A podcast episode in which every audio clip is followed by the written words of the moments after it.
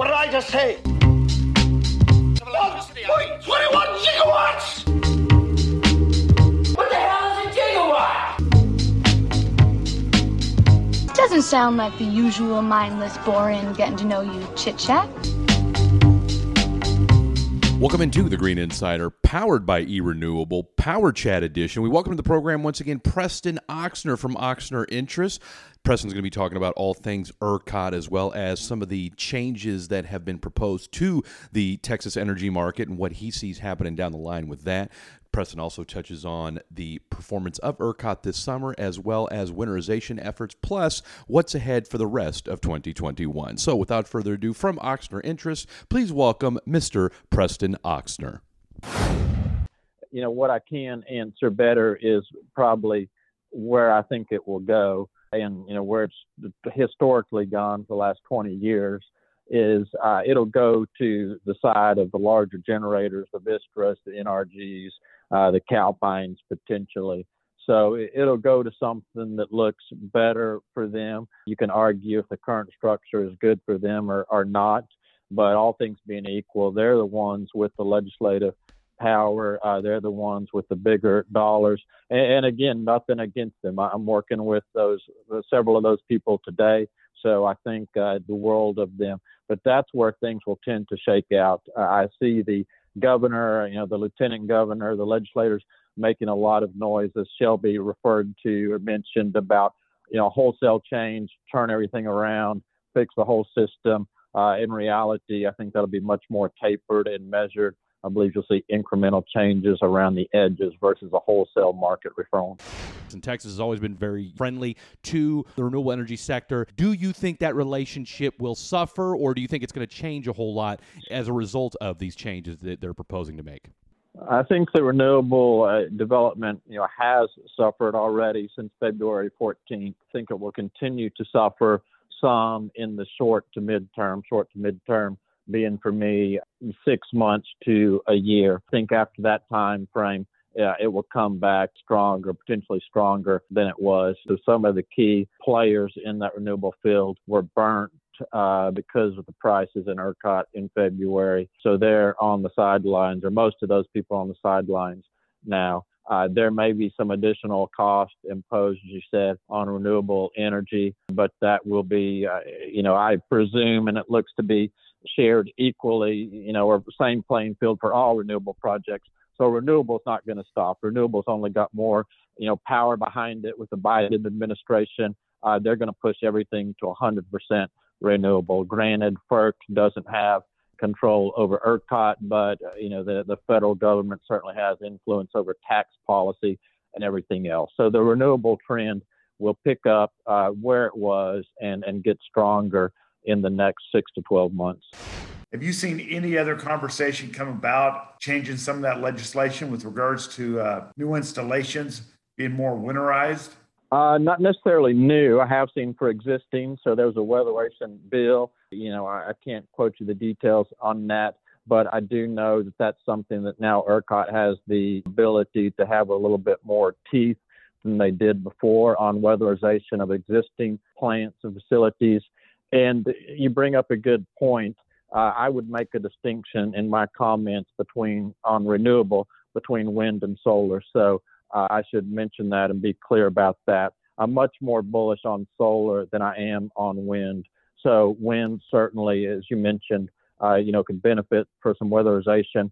Solar, I, you know, I don't know there's much you can do other than have someone go out there and sweep the snow off in the rare instances it snows. So I should make a distinction in my comments, you know, on renewables between wind and solar. I think they have different paths and different values in the market.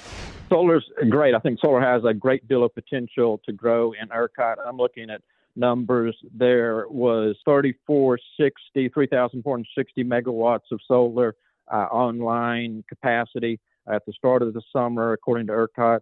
According to ERCOT, they plan to add 2,796 megawatts just during the summer period, so almost double what you had um, before the summer going into the summer. So I think that speaks for itself. But then also think, uh, you know, at a macro level, how much can the market support? Uh, you know, can we get to 100% renewable? Uh, maybe. You know, I think there's a decent chance in my lifetime. I'm 47, you know, maybe we do get to 100% renewable with battery storage. Uh, but practically, you know, where I see us getting in the midterm is I looked at California yesterday and and there's a lot of things I don't like about California, but they, they are a pretty good example in renewables and how much the system will support. They probably tested the upper end of that, uh, in my opinion. California, 34% renewables.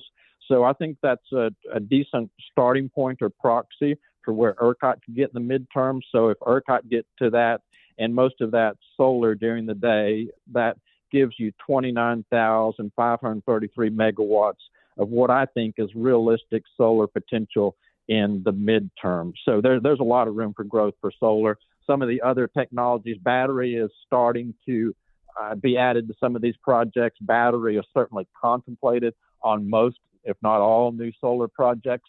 Uh, hydrogen, I see that being a kind of fantasy almost.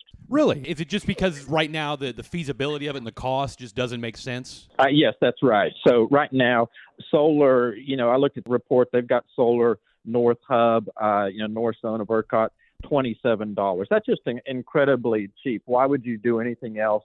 You can get solar for $27. Hydrogen is multiples of that, tens of multiples of that, probably. $27 works in this market all day. $27 is the lowest price that I would see for energy uh, probably since the market opened. I mean, outside of wind. Uh, so uh, just, you know, do as much $27 stuff as you can and then, you know, figure out what to do from there. For as bad as they were in February, ERCOT's done a pretty good job of handling things this summer. I, I would agree with that. And prices haven't been that volatile. We haven't seen nine thousand dollar prices, at least not to my knowledge, for any period of time. So I would agree with that. Um, you know, I think Brad Jones is still the interim CEO. Uh, I know Brad a little bit, not real well, but I've had some experience in with ERCOT. I served on the wholesale market subcommittee, so I have some experience with Brad decades ago. And Brad seems to be a, a good guy. He seems to be very competent. He seems to be a good fit for the position. So I would have faith in Brad Jones running ERCOT. Four and a half months left of the year. What are you looking at from a Preston Ochsner standpoint with the uh, the energy market the rest of the year? Yeah, most of my focus today and, and activity is on retail energy M&A. So I have several deals there working. Uh, there are different views on when the capital gains tax increase will go into effect. Uh, I'm not a tax attorney. Some people think that's retroactive or will be retroactive. Some people think it'll be end of the year. Either way, it's driving deal activity in my space because you know no one, no one I know at least likes paying additional capital gains tax. So that's a big driver of deals for me between now and the end of the year. More broadly in the renewable space, I mentioned you know the end of the year probably not within that six month to 12 month time frame. So I think uh, you know we saw the Microsoft uh, ERCOT deal. You may see some commercial, industrial PPAs get done between now and then, but I expect it'll be subdued.